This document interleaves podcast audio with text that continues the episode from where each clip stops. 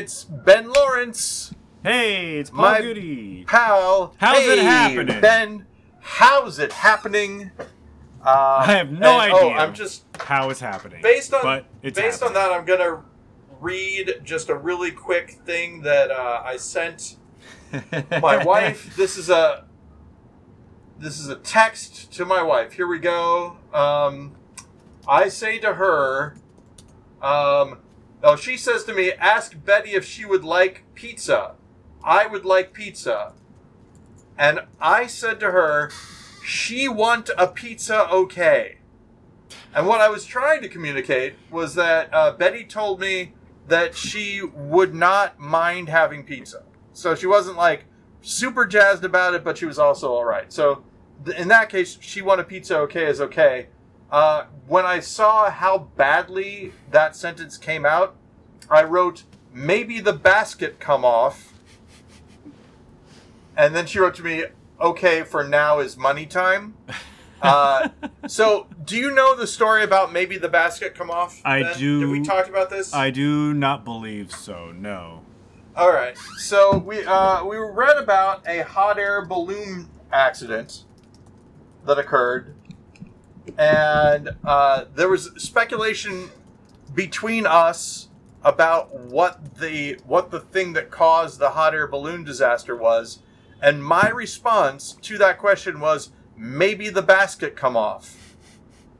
Like, maybe the basket had uh, untethered itself yeah. from the balloon. Of course, yeah. But, you know, did I get all that information? And you've you've talked uh, to me a little bit about this before, that sometimes having a conversation with me is hard because I start into the conversation and I've had half of the conversation in my head. And I do not communicate that part of the information to you. So I will say something like, well, she was going to do that anyway. And that's the first sentence that you hear from me yeah. about this new conversation that we're Sometimes having. That even happens in the middle of conversations. Yes. Oh, like like we've started having a conversation and I've jumped ahead like three steps or whatever. Yeah, yeah okay. Well, that's too bad. But hey, uh, we're all here now, and everything's good. Do you know what today is, Ben? I think you do. Today is Friday, uh, September first. It's the Friday before a three-day holiday weekend. Uh, kind of digging here. I have no idea what you're referring to. It is a time when you and I are going to reconnect about something that we connected on at the very beginning of our friendship. When we first met each other, Uh, we were driving around today in, your, in, in my your, red pickup truck. Today is the release of uh, Ghost of yep. Vroom. Ghost of Vroom uh, three, yeah. I believe, is the... And uh, I have not had a Mike Doughty album uh, for a long time. I've I've listened to some of his things, but I haven't bought... What's the What's the one uh, that... Um, that he put out that had, um, God, I'm trying to think of, of one of the songs off of it. I Vegetable? I haven't. Yeah, Vegetable. Which one was that? That's on Golden Delicious, I believe. Golden Delicious, yes. So I got Golden Delicious, which to me, just so you know, we've talked about this before, uh, time compression as you get older. To me, Golden Delicious came out maybe two or three years yeah, ago. Yeah, no, it's been How like, long has it actually been? Oh, God, it's been like fifteen. yeah. So I'm going to look it up. So yeah. So I got Ghost of Vroom three and I love it. Now my guess is that you, Ben Lawrence, have already heard some of these songs because you are, of course, a Patreon subscriber to uh, Mike Doughty. I am. I don't I haven't so I haven't listened to the album yet. It just got released today. Oh. Um yeah. I'll pick it up when I go home. But, uh... So this is the exciting thing. I was like, I'm going to get this album. I'm going to listen to it. I'm going to talk to Ben about it. Because obviously, Ben has become the larger fan. Uh, and therefore, we'll already know about it. But yeah, okay, so let me tell you, Ben. Um, it, it has a lot of the stuff that I like about yeah. Mike Doughty. Lots of samples. Lots of cool... Uh, you know, he's he's doing his his hip hop lyric-y kind of yeah. things that he does. He says, and, I mean, I'm on his mailing list, and he says it's uh, of yeah. his of his albums, this is one of his favorites. He thinks it's really good. Of course, you're going to say that, though, when you want people to buy it. Yeah, yeah, song. yeah. Um, I just I, want to point I out, though, agree. I just want to point yeah. out that I guessed that Golden Delicious was released fifteen years ago. It was released in two thousand eight, which was fifteen years ago. Ben. Amazing. Boom. Uh, right, be- right before this call, I got a phone call from a bookstore saying that they were looking for books to showcase on consignment, uh, and they asked about my book. Now, here's the fun thing about this. Yeah. No one calls me about my books except for this one group that is not necessarily a scam, but is kind of a, hey, we need you to pay us so that we can promote your book kind of yeah, people. Yeah, yeah, yeah. Now, this is why it's not a scam. I'm putting air quotes and not a scam, but also, you know, libel. They will promote your book if you pay them, right? So it's not really a scam. It's a service. It is just a service that they don't tell you that they're going to need you to pay them for it until you get further along right. in the process. Um, and my guess is that they are now also working with these bookstores to do the thing, because the, the pitch is exactly the same. And because I think we've talked about this, Jennifer uh, talked about doing an audiobook version. Jennifer and I talked about it, me actually paying her to do an audiobook version. As she was reading through it, she's like, Paul, I don't know if you want to do this.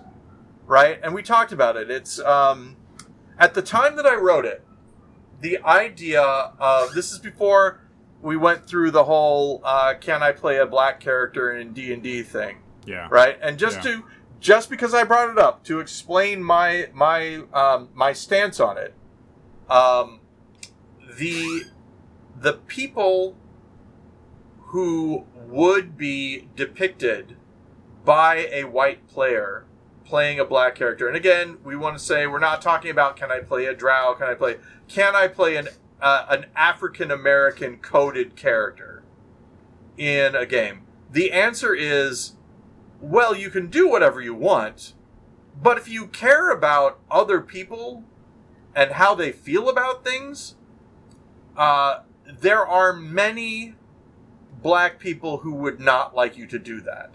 Yeah. Can you find someone who will say, I have no problem with it? Probably so, right? But there are people who have said, I do not like this. So, that conversation had not happened yet when I wrote Mara and the Magicians, where one of the main, where the main character that you're following, Mara, is uh, black.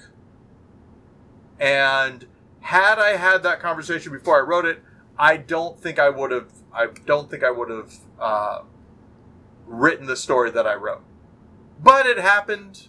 The book is out there. I'm not I like the book. I like I like it, but I, I don't know if I would have I would have chosen a different story to tell, because there are plenty of people who have had an authentic experience who are, you know, like I mean, my my book is about someone who grew up in a fantasy world. So, you know, at the time that I wrote it, I was like, well, this is fine. This is a totally different cultural experience than anybody else. Yeah. And the the meta-contextual thing of, okay, that's great. That uh, we understand that you're doing that. Is this a story that needs to be told by you at this time? Answer was no. Wrote it already, so I'm not. It's well, not a big thing, but I mean, I don't want to do anything else with it. Like, as a white person, I'm not going to tell anybody what their cultural experience is, of course. Um, right. But I, I feel that there is a small difference between being a white author and writing a person of color in your story versus being a white author and writing uh, the lived experience of a person of color, right? Yeah. Like, you're not, yeah, I get, like, I mean, that's, like, Mara is, you're not writing the experience of Mara as a black person in this world. You know, you're writing the right. experience of Mara being in this world. Right. And, and the thing, the thing about it, I guess, and again, I, I feel as though the meta-contextual things that go along with the book, right? Like where I, Paul Goody, am as a as a white American dude writing this this book. Um, again, I made the choice. I wrote it. Had I to make the choice over again, I would not have written it. But I did.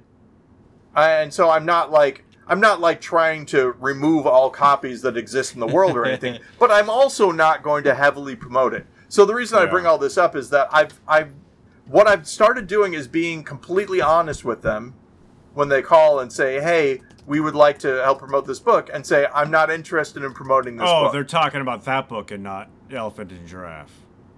Right. Yes, they're talking about Mara and the Magicians specifically. Uh, How did I know I, about I, it? Amazon. It's on Amazon? You know, it's it's it's on Amazon, yeah. Oh, okay. Um, it's part of CreateSpace. And I I think what they do is... It's called Kindle Direct Publishing these days. Yeah, exactly. So you can see how much attention I've been paying to this. So what I, so what I say to them is, look, um, I, I had some plans to do an audiobook of it. When the audiobook reader read it, I don't mention that the audiobook reader was my wife, I don't think. Or when the audiobook producer... yeah. read it, um, they they had some concerns about how it would play today, uh, and you know decided to pass on it. And I took that lesson to heart and decided that I'm not really doing any additional promotion for the book at this time. So thank you for your interest. Uh, and here's the thing that's that's exciting: um, make the world work for you, Ben, the world you're living in. When I made that statement, uh, stopped the conversation. They were no longer interested in uh, promoting the book. So that works out. They did not ask me to pay them five hundred dollars like they did the last time. I run into that every once in a while, but with podcasts, because I get, like, I've at one point I produced like three different podcasts, like self-produced three different podcasts. Mm-hmm. And I would constantly get emails from people saying, hire us to help promote your podcast. Guaranteed thousands of listeners per week. And I'm like, I, you know what? I don't want thousands of listeners per week. I like I do, specifically like, like doing yeah. my thing in a bubble. Exactly. And it's it's weird, right? When you don't want to get it's it's similar to um, back when back when I was selling uh, Love in a Time of Zombies, right? Uh, a friend of ours who, you know, you'll probably guess who it is. And if you don't guess, I'll tell you after the uh, the the podcast. Should is I over. guess but, on? But, should I guess on the, no, on the not, stream? No, not not not guess on the stream. Okay. But but what I mean is, when I say this, you'll you'll know. Okay. Was like, this is a poor business decision on your part to sell your book for this little money. You should sell it for more money, because then people will value it more and will pay for it. And I was like, but I don't think my book is worth any more than what I'm charging for it. Yeah. You know, I like this book. I like Love in a Time of Zombies, but I do not want anyone to pay any more than what I've asked for it, because I would not pay more than what I've asked for it. And they said, well, just as an experiment, uh, price it higher. So I did. Nobody bought it any more than they already did. And so I put it back at the regular price. Um, and the same thing with uh, when we were doing uh, improv in, in Saint Louis. Our ticket prices were lower than any other theater's ticket prices. And we were like, yeah, yeah, but, you know, this is what we're doing. We want a big audience to come and see us. It's also, and, like, that's an accessibility thing, too. Um, there's a theater in town. They don't have set ticket prices. It's all pay what you can. Now, they have pay what you can tiers, so the lowest you can pay is five bucks. You know, and it goes up by like five, ten dollar increments. But it's yeah. it's not like it's not like I think we've gotten to the point now, at least in Seattle, I don't know anywhere else, where the value of the art is not connected to the ticket price. Because you you know that's you, nice. You can go see a really great show at a small fringe theater for five bucks, you know, or yep. you can pay. You know, I don't even know how much the opera costs these days. You, you could you could buy a subscription to uh, the the the largest theater in Seattle and have just a guy running up and down on a big pile of dirt. Anyway, at least uh, at least the at least the community that I hang out with does not consider the the um, value of the art to be connected to how much it costs to see it. Um, of course, people in my community also get comp tickets all the time, which frustrates Steven to no end, being somebody who, you know, runs a theater. But wait, I, I I will I will say this. I don't think that Steven is necessarily against comp tickets. No, no, no, no, no. Right? He's, he's not against comp tickets, but it's he's just frustrated by the amount of people who request them. Um, yes, that there's a there's a difference. For however, sure. I remember I was having a conversation with Rick Miller once, and this is this is what this isn't ticket price, but it was connected to physical media. There was a spin the bottle, and um, a musician came and he was handing out his C Ds. He wasn't charging for them, and like people right. would take them. And I was talking to Rick later on because Rick charges for his music. And I and he and I was like, what do you think of this guy just giving out his his his C D to uh, like anybody? And Rick's point was that if people didn't buy, if people didn't pay money for that C D, then they didn't they didn't that's that's the amount of value they they attributed to that piece of media. This was this was not it was not Rick who said uh, that I should charge more for my books, but it was the same exact argument that. That if you don't charge people a lot, they don't value it enough. And now, here's something... Rick actually had a point in terms of that particular artist. I I, I, I got one of his C Ds, and I found it again, like, two, three years later. I hadn't even taken the cellophane off. So here's what I'd say, and I, you know, not to sell myself short, right? But Rick Miller saying that is Rick Miller saying that, meaning between... Between you, me, and Rick Miller, when it comes to the amount of time, effort, and skill that we've acquired in our craft, I think Rick is uh, much better at, like, music than us, for instance, right? So if you and I were going to charge for music, we are we are two guys who like playing music. Rick is Rick is a someone, an artist who has honed his craft, right? Yeah. And I think his argument makes sense for what he is performing. Yeah, no, I'm not. I'm not debating so, that. So, if if he were to charge less for what he does, people would undervalue what he did. You and I charging more money for the music that we do isn't going to make the music any better. uh, so, so in that's, fact, that, it might and, piss and again, people off. Right? Exactly. I say this with love, um, but. But my whole point is this, and, and I think that I I really think Rick would get on board with this. I don't know if he would for sure, but I feel as though I would like to live in a world where neither Rick or us have to survive on the sales of our, of our art. Yeah. That we could just make art, um, you know, because in that in that world, right, where no one is paying for art, because no one has to, because everybody has what they need. Um, the skill of the artist is really going to um, determine how much value that art has, right? The My Kid Can Paint That thing that happened with modern art back when it was being funded by the C I A, but still, you know, um, there, there, there, there is outsider art that I really like and value, right? But in the same way, if price weren't part of it, you could look at something that's worth a million dollars right now and go, I don't really like this, but the fact that it's a million dollars artificially inflates how much meaning and value it has. For some people. M- my opinion is that if we lived in a world where art was not charged for, where everything was free, and we could, and anyone could hand out C Ds for free of their music, Rick's music would be valued higher than ours, even though there's no price uh, associated with it. Yeah. And again, I, I'm including you with this, Ben. I think that you're with me on it. I, I, I enjoy all of your contributions to everything that I do. I like myself and what I do, but I just know that Rick is much more talented. No, there was I don't you. I'm sure you remember this. There was a time when somebody that we knew was like the music booker at some tavern in Ballard, and was like, "Do you guys want to do like a have a oh?" Set? And we were like, "No, God, no! This is This is a good way for yeah. you, for us to get kicked out of Ballard. Exactly. Yeah. Um, I remember my friend uh, Jamie and I uh, got hired to play music at a coffee shop. And he was playing keyboards, I think, maybe guitar.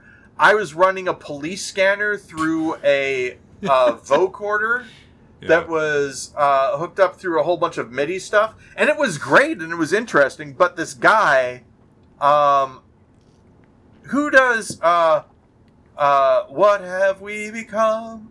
Just look at what we have done. All that you destroy, we all that we destroy, you must build again. I don't, I don't know. No.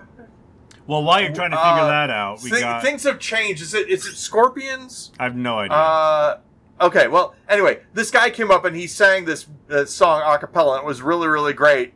And and I looked at I looked at Jamie and I looked at the guy who did the venue uh, booking, and I was like, do we even continue? I mean, that was great. Do you yeah. still want us to do what we're doing? And he was like, eh, if you can, if you want. So we did. But, uh, you know, it was, it was, I was really into Negative Land at the time. Oh, so, yeah. uh, you know. So but got, anyway, we, th- what, I, what I'm saying is I like yeah. Rick. Okay, good. We have, uh, so actually, we, we have two people in the chat right now. Steven and Drunk are both with us. Oh, wow. Okay. Um, hey, and, Steven and, um, and Drunk. Drunk wants to tell you that the next time you go to Schnucks, try their Schnucks brand Saint Louis style thin crust and tell them it ain't better than Imo's. Oh, I'll tell you it's better than Imo's right now. Imo's. Not a Saint yeah, yeah. Louis person. I, I was going to just uh, just uh, glaze over that. But yeah, okay. And I'll I'll tell you what. I'll ask, uh, I'll ask Betty and Jennifer to try it as well. Because I bet you it is better. You know uh, I, I finally... You know I don't know if Drunk saying, knows this... Yeah. You know why I keep saying Imo instead of Emo? Because I have a friend, her name is Imogen, and it's Imo for sure. Yeah. True. Imogen uh, Love? Very sad. Is that right? Um, so, yeah, I what I'll, what I'll say is this. I took Betty and Jennifer to Emo's finally. Uh, they did not... I ate the whole pizza myself after they took a few bites. Um, so, here's... This is the way I think. There's a there was a part of Northern Exposure. Who's the radio D J guy? Uh, Northern Exposure. Do you remember? I've never watched Northern Exposure. There's there's a character who's a radio D J. Spent some time in prison, and he talked about how there's food that he had in prison that he really he still eats it because it's a comfort sort of thing. I think living in the Midwest, if you eat Imo's uh, when you're young enough, uh, there's a nostalgia factor that adds a little bit of spice to it. Oh, I, I did want to say one thing, Ben, and this could be a little bit controversial. I don't think that, that Rick or Laura listened to the podcast, so I'm going to just mention this. At one point in time, uh, Laura uh, would get into arguments with people online, uh, and there was one argument that she and Jose Amador had that was uh, particularly uh, bad. I didn't like it. I didn't like reading it. I did, because I'm messy and I like drama. But one of the things that happened was I think he blocked her, and then after he blocked her, she got onto Rick's account and kept on writing to him. Oh, geez. So when I got into an argument with Laura, I blocked her, and then I also blocked Rick. At which point she wrote, it's a preemptive I think, strike. to to Jennifer's account, uh, saying, "Why did you block Rick? Why did Paul block Rick?" And that's exactly why I blocked Rick. Because she tried to do the same thing, uh, but maybe she didn't. This is the epiphany. I had this epiphany just yesterday. Maybe she didn't. Maybe Rick just wanted to write to me. He goes, "Huh, that's weird. Paul blocked me." And she's like, "Oh, he blocked me too." So maybe I'm not as smart as I thought I was. And I just... You know, I'm. I now I feel like that. You know, that time is over. I'm no longer on any social media, so I think yeah. everything's fine. Uh, social media, man, made people argue with each other a lot. Friends who would never argue like that in real life it's, would argue actually, online. Th- those two, I oh, think so. They would go at it in a public forum, but. Um, I, oh, maybe they would. It's it's yeah. It's interesting to see when I when I see two people that I know. I don't whether or not I know if they're friends or not. Um, th- when I see them, I like, didn't block really... over the Jose Amador thing. I just want to make sure there was a, there was a different sort of beef that we had later on. I just used the thing from Jose as a uh, a lesson. Yeah. Prior to that, anyway, go ahead. Sorry. Oh no, you, you go ahead. You. oh oh no no no no. The only I just love I love my my mustache. Um, what I was going to say is um, I, I just meant that I wouldn't have argued with her. Uh, not online, if that makes sense. And I wouldn't have blocked her, right? If it wasn't online, that whole thing. Yeah, exactly. So I do, I do not like it when I'm when friends of mine argue online. I find it very uncomfortable, yeah, and it. I and I don't read it because for me that's like it never happened. Yeah, and and it really and here's the thing, it kind of didn't, right? If you don't read it about it online, uh, then it's it's not. I mean, that's where it exists, right? Yeah. Now, I do not agree with the "it's just TikTok, man." Whenever somebody stole people's jokes, is that a is and that a like, thing? Did you did you just did you just take this joke that this person did and and and redo it as yourself? And they're like, "Man, it's just TikTok. Don't worry about it." I guess, and I mean that that's something. It's just name of application, because that happened on Twitter too. It's just Twitter. Yeah. You know, don't worry about it. There was a there was a, a uh, Bob Barker passed away recently, and yes. I saw like three different variations of the joke where Bob Barker died at ninety-nine without going over one hundred. Yeah. And and I I'm like it's it's like I'm everybody I'm sure everybody came up with that joke on their own. Yep. But you're exactly you're, you're gonna get somebody who came up with that joke and then saw somebody else with the, a similar joke and get super super mad. I think we talked about this. One of the things that, that made me quit Twitter the first time was that I was obsessed with that. Yeah. Uh, when I saw whenever I would see someone accuse someone else of stealing their joke, I've told I've said this many times. Uh, I would go through the Twitter search history and find someone who wasn't either of those two people who told the joke three years earlier and said, so did both of you guys steal from this guy? Yeah. Um, because, because I'm, uh, again, messy, love drama. Um, I, I, I also used to do the thing that was, um, hey, great job, everybody. Because we talked about this. You and I, very obsessed with not doing jokes or, or things that other people did. If we found out that somebody else had already done something, We'd we'd scrap our idea and do something else as much as possible. As um, much as possible. It's hard to it's hard to like completely redo that yep. when you're about to go on at spin the bottle and the, the act before you is remarkably similar. It was it was also uh, you know, before the internet, markets were smaller, right? So you could do something that another group had done and never have heard of them before. Yeah, it's harder to do now. But one of the things I would do on Twitter is I would search for a joke that I was about to tell, to make sure that nobody else told that joke. And yeah. if I searched for that joke and there were like, you know, thirty people who do it, I would just take a screenshot of it and say, "Great job, everyone!" exclamation point, and then post all the people posting the same joke. Yeah. Um, but yeah, I didn't do stand-up that much. Uh, really, honestly, the, the one that Troy Lund recorded at Spin the Bottle is the only recording of me doing stand-up ever. And I think it might be the only stand-up set that I did uh, ever, I want to say. I don't know if I, I know did... this uh, performance. Oh, Slap That Ass. You remember Slap That oh, Ass? Oh, okay. You're talking about Slap That Ass. I remember yeah. that. Yeah, of course. Um, the thing is that when people watch Slap That Ass, they don't see the me... They there is no There's no footage of me instructing the crowd about what to do. And so people who watch it, Uh, just assume that I am a stand-up and that that was my character and my uh, my yeah. shtick. Yeah. Uh, which I think is great.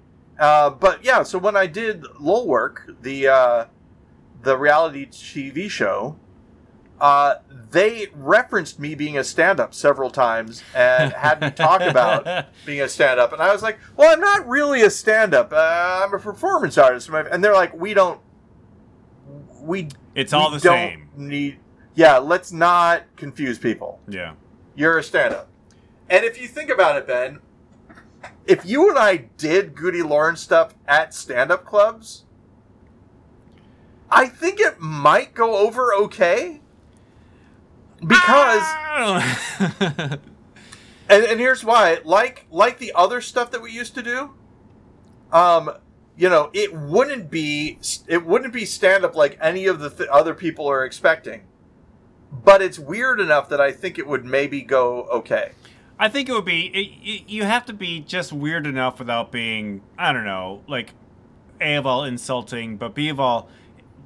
I don't know. I, I'm not going to claim to be, uh, uh, you know, the arbiter of what a stand-up comedy audience yeah. wants, but I just feel that with what we did, it probably would not go over... It will go over well at first, maybe, because it's just unusual and weird, and yeah. then if we went oh, like if long, we were if we were booked, yeah. So so here's what I here's what I think we could probably do. I'm not saying that we need to do this, but we could go through our old GudeLaurance things and say which of these would work at a stand-up club and which ones wouldn't. You know? Um, because they're not as tech-heavy yeah. as Spin the Bottle was. Um, they'd have to be at least somewhat funny. I know, a uh, big swath of uh, things gone there. Um, you know, all the theater... So- yeah, it would be tough. It would be tough. There are a few but I things. think there are some things, and I, I feel as though that you and I, if you and I were stand-ups, and it was just me telling a joke to you and then you telling a joke to me, like, hey, Ben, what's the deal with it? And you're like, yeah, you know, and I also noticed this, and we just split a regular comic's act between the two of us, I think it might go okay. Has that not been done? Uh, no, no, have we not done it? That's the that's the thing. We haven't we haven't done it. Uh, drunk, so, drunk wants to know if we've ever if we've ever thought about writing a new age Seinfeld type show together. We did write an episode a new, of a new age type uh, a, a, a, a new age Seinfeld type. I don't think like, new age like is like psychics. Uh, no, I I think he's uh, yeah yeah yeah. Um, we we did modern. write something called Normal. Uh, at one episode of it, it exists. Is is the uh, script anywhere? I don't online? think the script is online. Um, I actually came across it recently. Uh, Heyo and um, gross. and that's a little naked ladies. Uh, hey. Anyway, callback. it's I, I I came across it and I read it. And I'm like, this isn't that bad. Like you, me, and Zach no, it's not wrote bad. It, and it's it yeah, was a it's, lot of fun. It's, it's, We sort of yeah, bit our off, friend Zach Lewis worked on this with yeah, us. We sort of bit off more than we can chew in terms of like trying to get it produced. Um, yeah, but it's a good script. It is a good script, um, and so so yeah, basically, and we we have sort of a callback to it in um, the Ransom thing. And I I didn't realize that we did when we wrote Ransom, but the idea of a child uh, oh, growing yeah. up. um, yeah, I, I think I, I do like the idea of, of like you and I doing the normal script, but we're in our sixties. I think that would still work. Yeah. We were still in our mid twenties, uh, playing bass with children. That, yeah. Yeah. Um, yeah. Normal was interesting. Uh, not normal. The Ransom is interesting because And you know, when oh, we, we talked about this, yeah, yeah. When we get to, I know what you're gonna say. When we get to like this week in GudeLaurance history, we can talk about it more. But like the point of it was that we would have Tom's kid like grow up in the film, and we had Tom play the kid. But we took so long to film that video, we could have actually used the child as the yeah. adult. Version of himself. We should, and we should have. We could have boyhooded it. Yeah, but we, we totally I could have boyhooded we, it. I don't think we thought of it, right? I think we thought of it after we had fit, completed it. Well, what's what? What happened was we filmed Tom as an old Tom's kid, um, yeah. in the first part of filming. When we did the second part of filming, we'd already shot that, so we didn't need to do it again. That's right. So okay. we would have yeah. to reshot those scenes, and at that point we were like, "No, let's just get these these this final part done and get on with it." that is one thing that I do wish we would have we would have done with GudeLaurance. Uh, you know how how um, I forget what it's called, the Remembrance of the Stair or whatever, um, because we had talked about it at one time when we had first started, but we didn't we didn't do it um, consistently. There was that there was that thing that we're tied up and it looks like we're beat up. Yeah, I forget which one. It, um, the, like... the con the concept was. Oh, sorry. It was a video, right? That we yeah. Should, that we it was like the Murder Files shot. Part Two or something like that. Yeah, and and afterwards we liked the look of it, and we we're like, you know what? We should just every from now on, we should we should make ourselves up that looks like we just got this shit beat out of us. Yeah. Write it down. Um, Damn it! Sorry. Uh, every every time that we appear on stage, we should always make ourselves up to look like we're we're beat up, and have that just be our thing, and then and not uh, even we, reference I, it. Yeah, exactly. We ne- we never did it.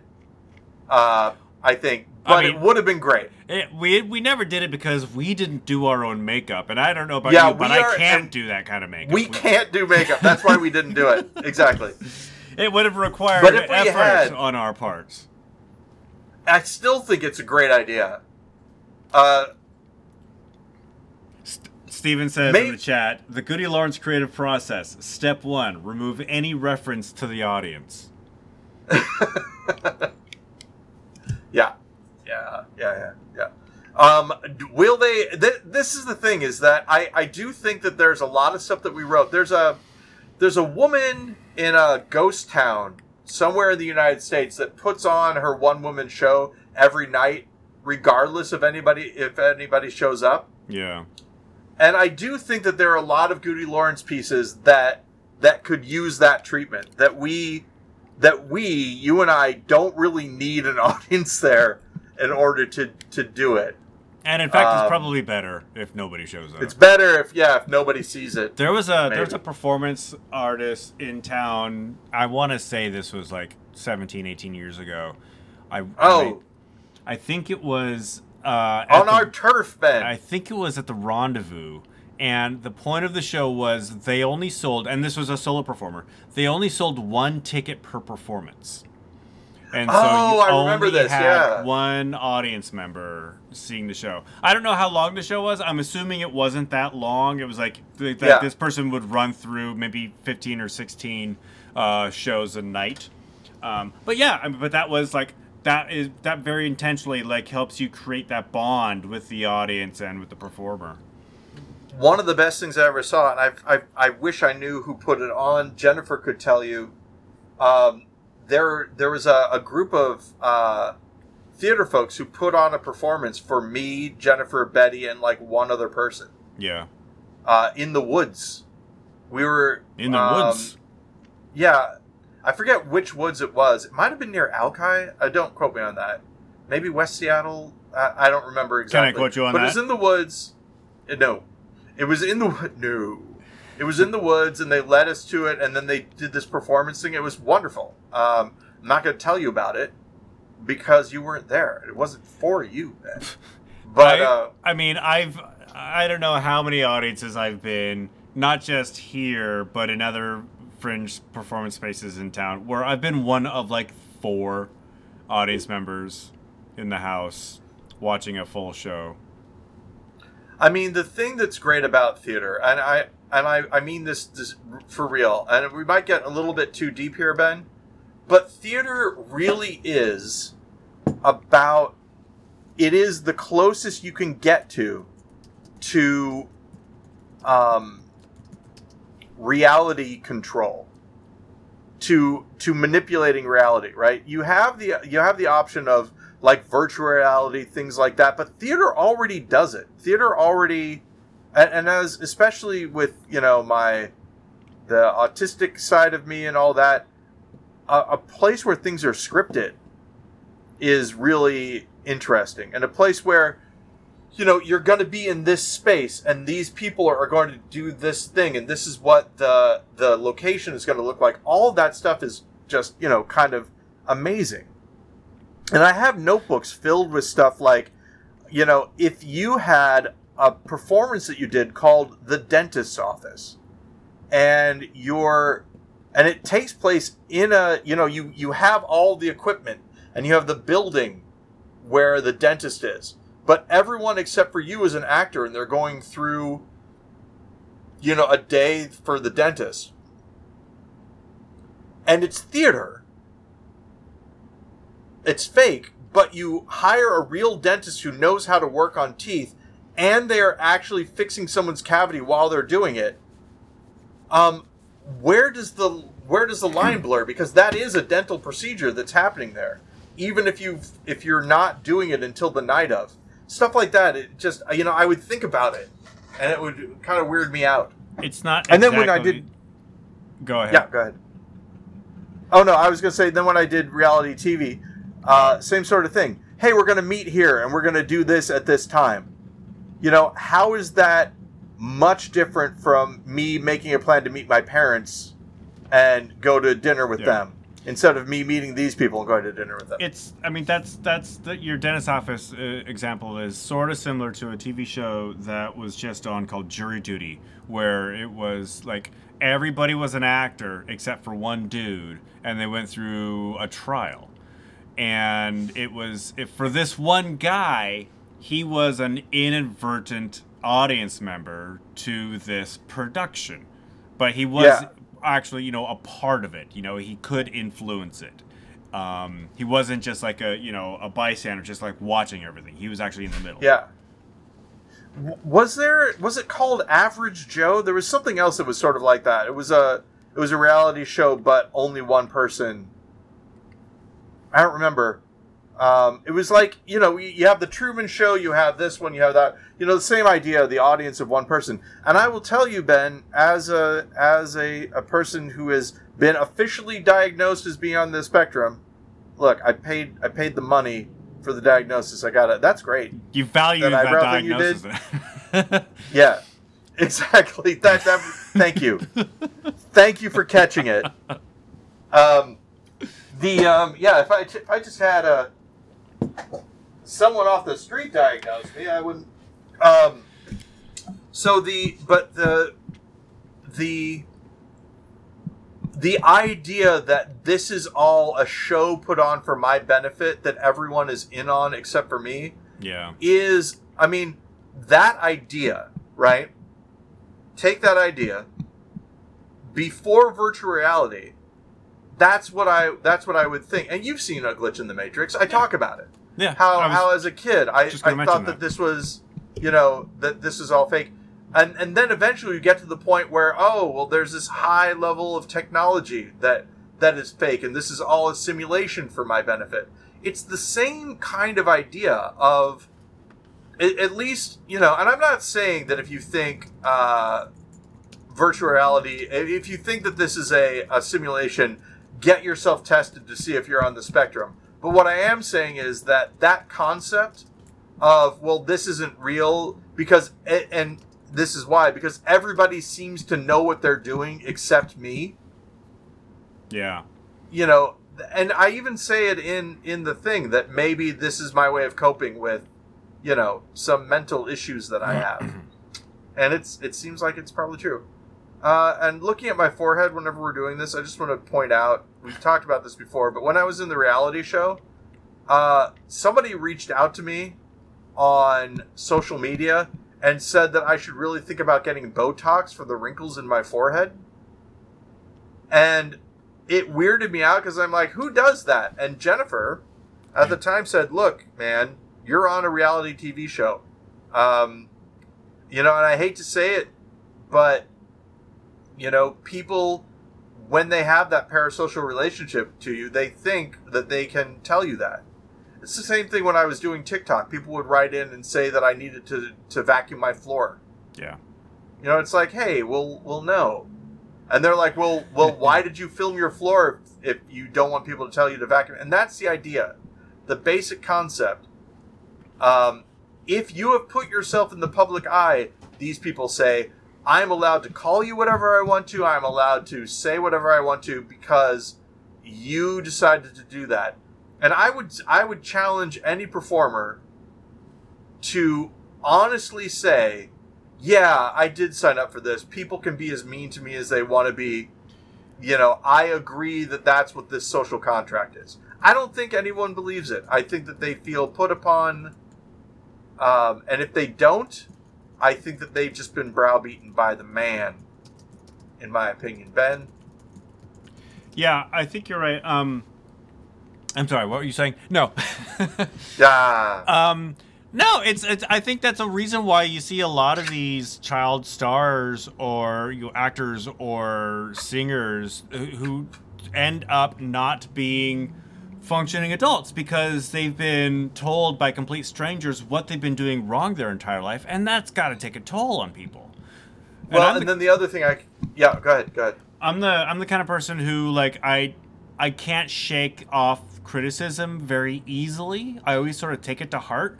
And so if I was, you know, kind of one of the reasons why, going back to this, why I don't care if any, nobody listens to this except for Drunken Steven, thank you for listening, um, or any any other art that I do, it's like, I don't, I if somebody says, oh, you're doing this wrong, or you look this way and you should look this other way, it would totally get to me. Yeah, you'd be like, oh, maybe, yeah, exactly. I mean, the same thing, the same thing with me. Whenever people would say vacuum the floor, I would be like, hey, man, you know, you vacuum your that, floor. Well, but then I would also vacuum it afterwards. I'd be like, oh, I guess I should vacuum the floor then. I guess um, they're right. It is fu- it is funny that I I would not notice how dirty the floor is until somebody, a, a stranger on the internet, pointed it out to me. Oh, I would notice, but. Yeah, the the thing that it's it's interesting you mentioned that. So so I think we've talked about this before. Betty got written up in a magazine, or not a magazine, a newspaper in Ireland back when she was on Twitter as a as a little kid. What? Uh, yeah, we she had a Twitter account, and I would write things that rem- she said. I on remember the Twitter that. Account. I think I followed it. And Jennifer uh, was like, "Okay, this is all right, but we really need to be careful." And and through her instruction and direction, we really started cutting down how much we put Betty online. Um, and it turned out to be a good idea, I think, because nowadays when, when you watch some of the things that the parents do with their children, yeah, like there was one where where this little kid, uh, his That's their right, parents Edward. shaved a receding hairline into yeah. his head. And had him dress up in a suit and throw a thing of chili on the ground. And the kid was crying, saying, I don't want to do this. I don't want to do this. And they're like, just do it. Yeah. Um, and that could have been Betty if, if her mom hadn't been, you know, a watchdog and that sort of I, stuff. I haven't seen a lot of these videos because this isn't the sort of content that I seek out, but I do know of a number of channels, one specifically, and I think they've even been shut down and the kids taken away, where the parents would play pranks on the kids for the lulls, you know, yep. or like or like views on YouTube.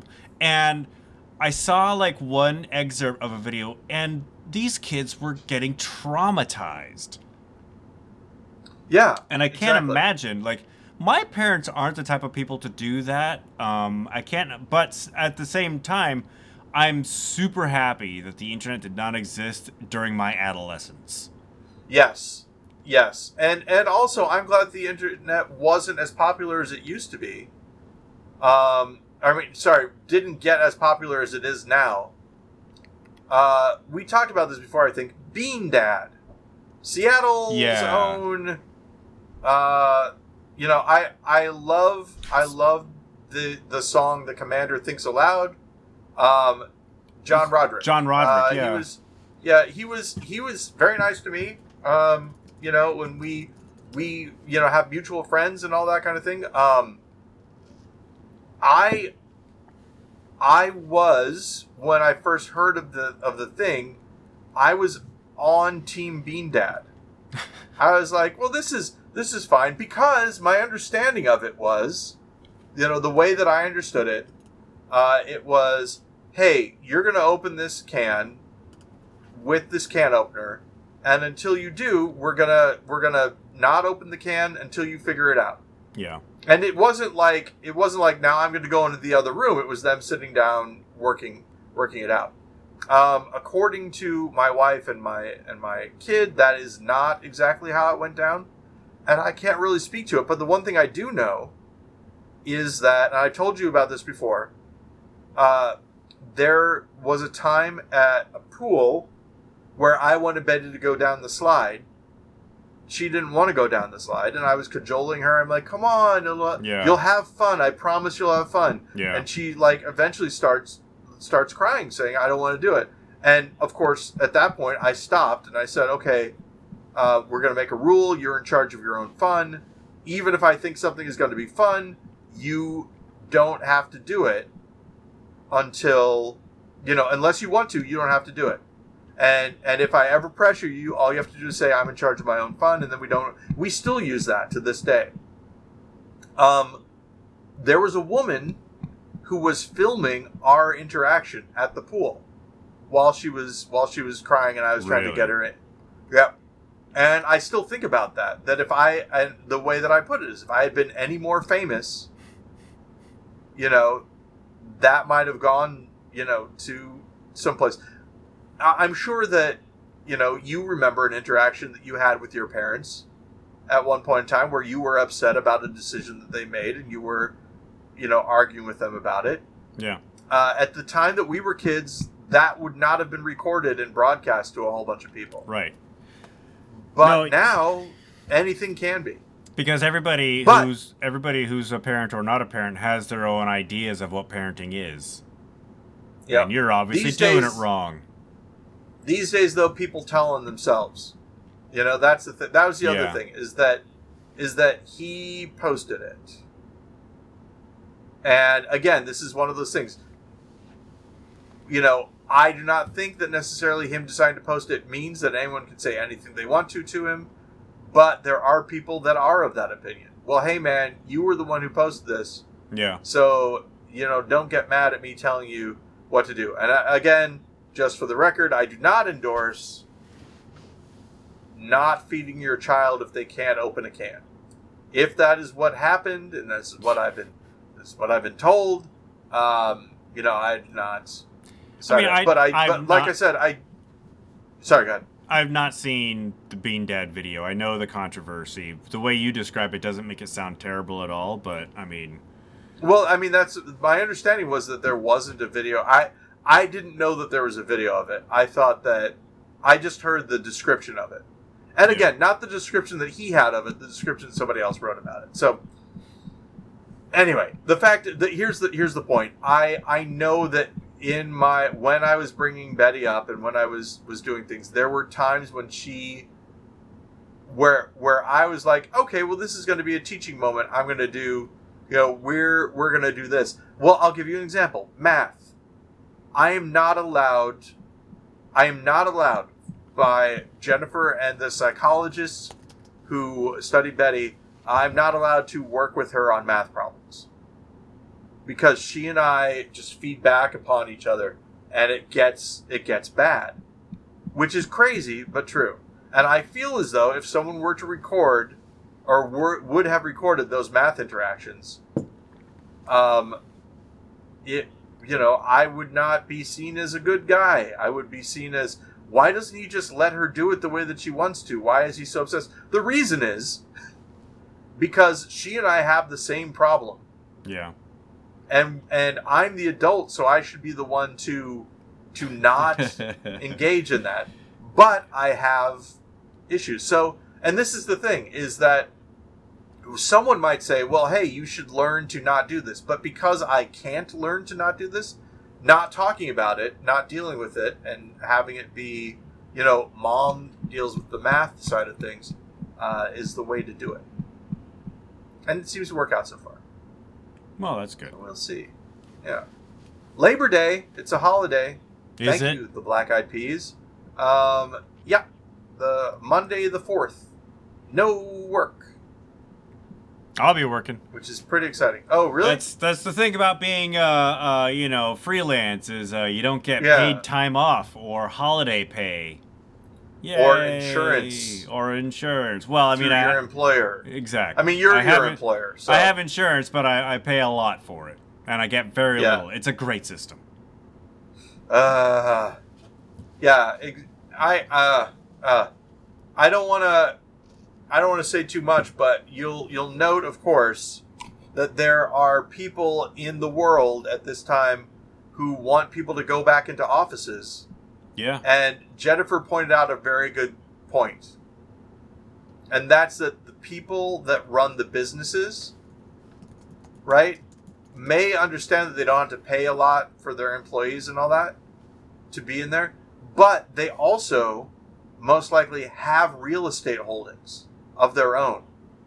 And so it's uh, it's in their best interest that the real estate markets, you know, happen.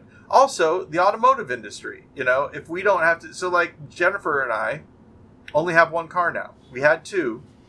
We got rid of one of the cars because I work from home, right? And so, yeah, you know, the car companies uh, like it when people have to commute, obviously. So... And the repair you know, companies. Making people go to this... Yeah. I don't know. All it's, of yeah, those things. I don't... Like, there's, like, you know, I live in Seattle. Amazon has famously called its worker bees yes. back to the hive. And, uh, and I, I think, was it Amazon? I think it was, I think it was, like, the C E O of Amazon who basically said, I think in no uncertain terms, if you don't come back to the office, we will replace you. Yeah. It is interesting, of course, because back when, back when the customer service center was in Seattle and they moved it to Grand Forks, North Dakota, or Huntington, West Virginia, they said, you can you can work for us if you move to those locations. Right. So, because otherwise we won't be able to tell if you're working or not, because we won't have a supervisor leaning over your shoulder.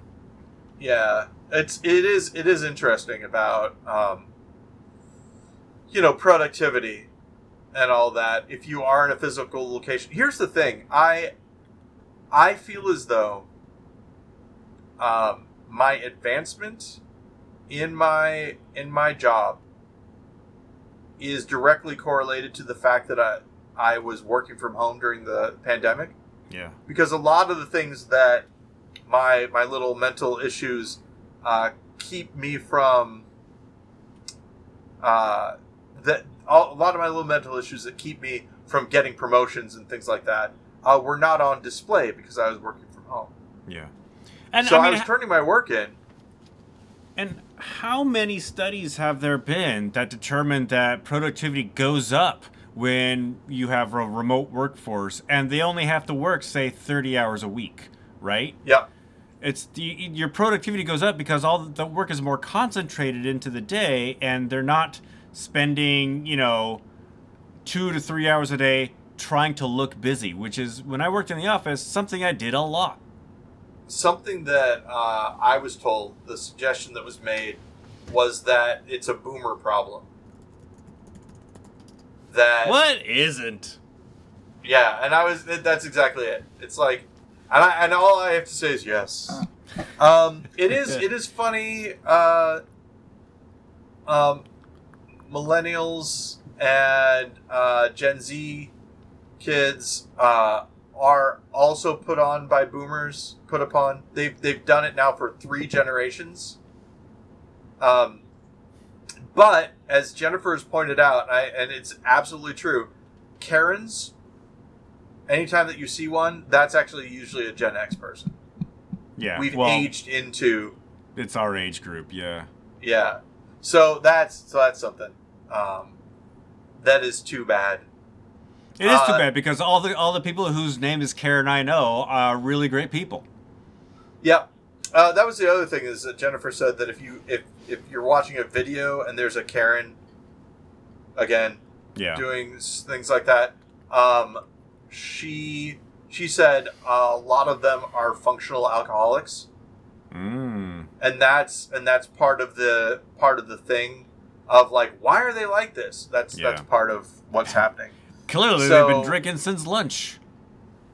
Exactly, or haven't been drinking since lunch and should uh, well, maintain. That's another way to look at it, I suppose. Yeah, yeah, uh, and and don't uh, get get help, people, if you need uh, help. Oh, and and finally, speaking about addiction and things of that nature, uh, feel good. starring Mae Martin. Uh, M A E Martin. Yeah. Uh, not the uh, not the theme song for the for the movie, but it's a it's it's by uh, comedian uh, and Canadian Mae Martin, uh, who I who I'm currently watching on the season comedian. Of Taskmaster. That is a comedian. That's great, man. Now I wish I lived there.